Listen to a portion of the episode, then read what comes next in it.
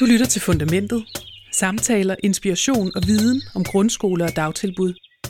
Mit navn er Mie Lund Hansen, og det her er en oplæst historie fra magasinet Friskolen. Har du hørt om puffbars? Det er en relativt ny trend blandt både børn og unge, og da jeg hørte om det første gang, der troede jeg ikke mine egne ører. For det her, det er altså et helt vildt fænomen. I bund og grund er det nikotin forklædt som slik og markedsført til børn. Så uanset om du er forældre eller ansat på en skole, så synes jeg, at du skal kende til det her, hvis du ikke allerede gør det. Derfor har jeg skrevet en historie om det, og den kommer her. Hvordan ser det ud med jeres rusmiddelpolitik på friskolen? Jeg mener, hvilke klassetrin er den målrettet? Der er noget, der tyder på, at alt det her med nikotinposer, vapes og puffbars gør, at vi måske bør revidere skolens politik for rusmidler. For som Torben Vangsted, der er rusmiddelkonsulent i Odense Kommune, siger, hvad er rusmidler? Spørger man fagpersoner, så siger de alkohol, hash, amfetamin og alt den slags, men spørger man de unge, så nævner de nikotinposer og puffbars. Og særligt puffbars, siger Torben Vangsted.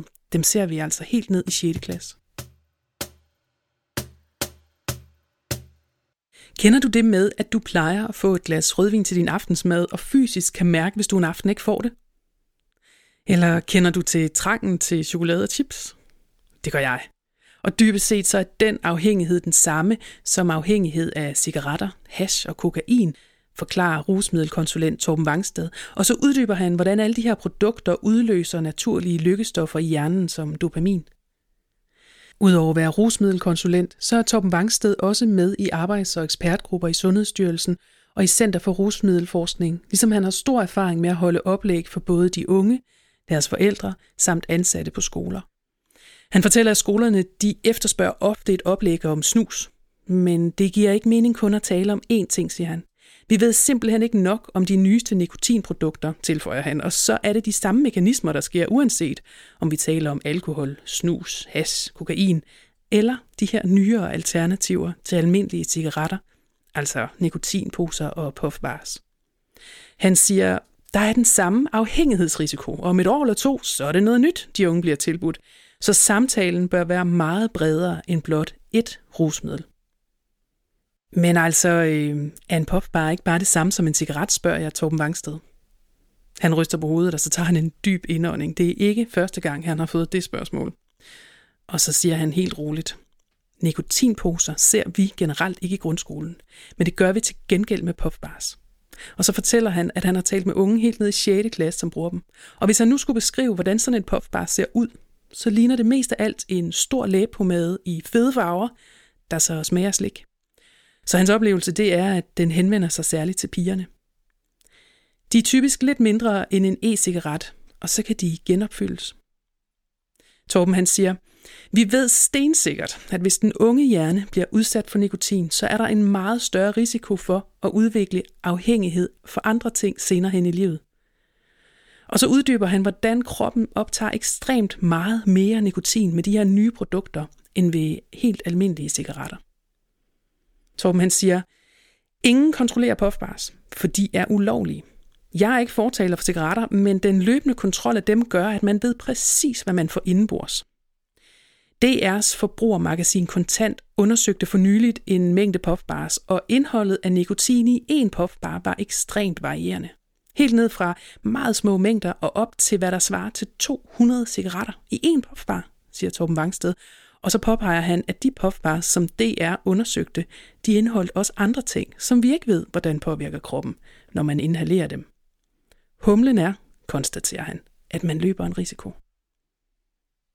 Uanset hvilket nikotinprodukt man vælger, så ved man, at det påvirker hjernen i forhold til indlæringsevnen, og forskere holder skarpt øje med de psykiske påvirkninger også. Torben Vangsted han siger, i øjeblikket er man meget opmærksom på ting som stress og angst. Og det er jo ikke fordi, at en puffbar giver stress eller angst. Men som ung ryger, der bygger man et fundament for noget, man formentlig slet ikke vil have på sigt. Det er både uhensigtsmæssigt for den enkelte, men det er det også for samfundsøkonomien, hvis vi om nogle år står med endnu flere unge voksne, som har det svært, noterer Torben Vangsted sig afslutningsvis. Her slutter interviewet med rusmiddelkonsulent Torben Vangsted, men i tekstversionen kan du også læse, hvad forskellen egentlig er på nikotin, cigaretter, nikotinposer og puffbars. I tekstversionen der får du også en række konkrete råd fra Torben Vangsted til, hvordan du som forældre eller ansat på en skole kan arbejde med det her fænomen. Så hvis du lige hænger på, så får du det med os. Hvis vi starter med forskellen på nikotin, cigaretter, nikotinposer og puffbars, så forklarer Torben Vangsted det sådan her. Nikotin det er et giftstof, som dannes i tobaksplanten. Det er et stærkt afhængighedsskabende stof, der tidligere blev anvendt som insektgift i landbruget. Cigaretter indeholder varierende mængder af nikotin. Ryger man en cigaret, så optager kroppen ikke al nikotinen. Det afhænger blandt andet af, hvilket mærke man ryger og hvordan man ryger den. Så er der nikotinposerne. Hvor snusposerne består af rigtig meget tobak, så består nikotinposerne af plantefibre, der er blaret og tilsat nikotin.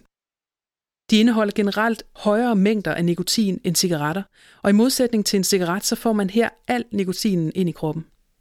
Hvis man er over 18 år, så er poserne lovlige at købe. Og så når vi frem til puffbars. Engangs e-cigaretten, som produceres i mange former, farver og smagsnuancer. De kaldes blandt andet også for elf bars, vape pens eller bare vapes. De er ulovlige at købe, og der føres ingen kontrol med dem. Indholdet af nikotin er meget varierende, men der er målt op til 200 cigaretter i en puffbar. I modsætning til en cigaret, så får man her al nikotinen ind i kroppen. Og det bringer mig videre til de konkrete råd fra Torben Vangsted til dig, som enten er forældre eller arbejder på en skole. Til dig, som er forældre, der siger Torben, vis dit barn, at det er okay at tale med dig om alt muligt. En åben dialog er en langt mere frugtbar vej, end at skræmme eller formane. Vær nysgerrig på dit barns verden. Spørg ind til, hvad der optager dem, og tal nysgerrigt og åbent med dem om det. Tag udgangspunkt i noget, der ikke direkte handler om dit barn.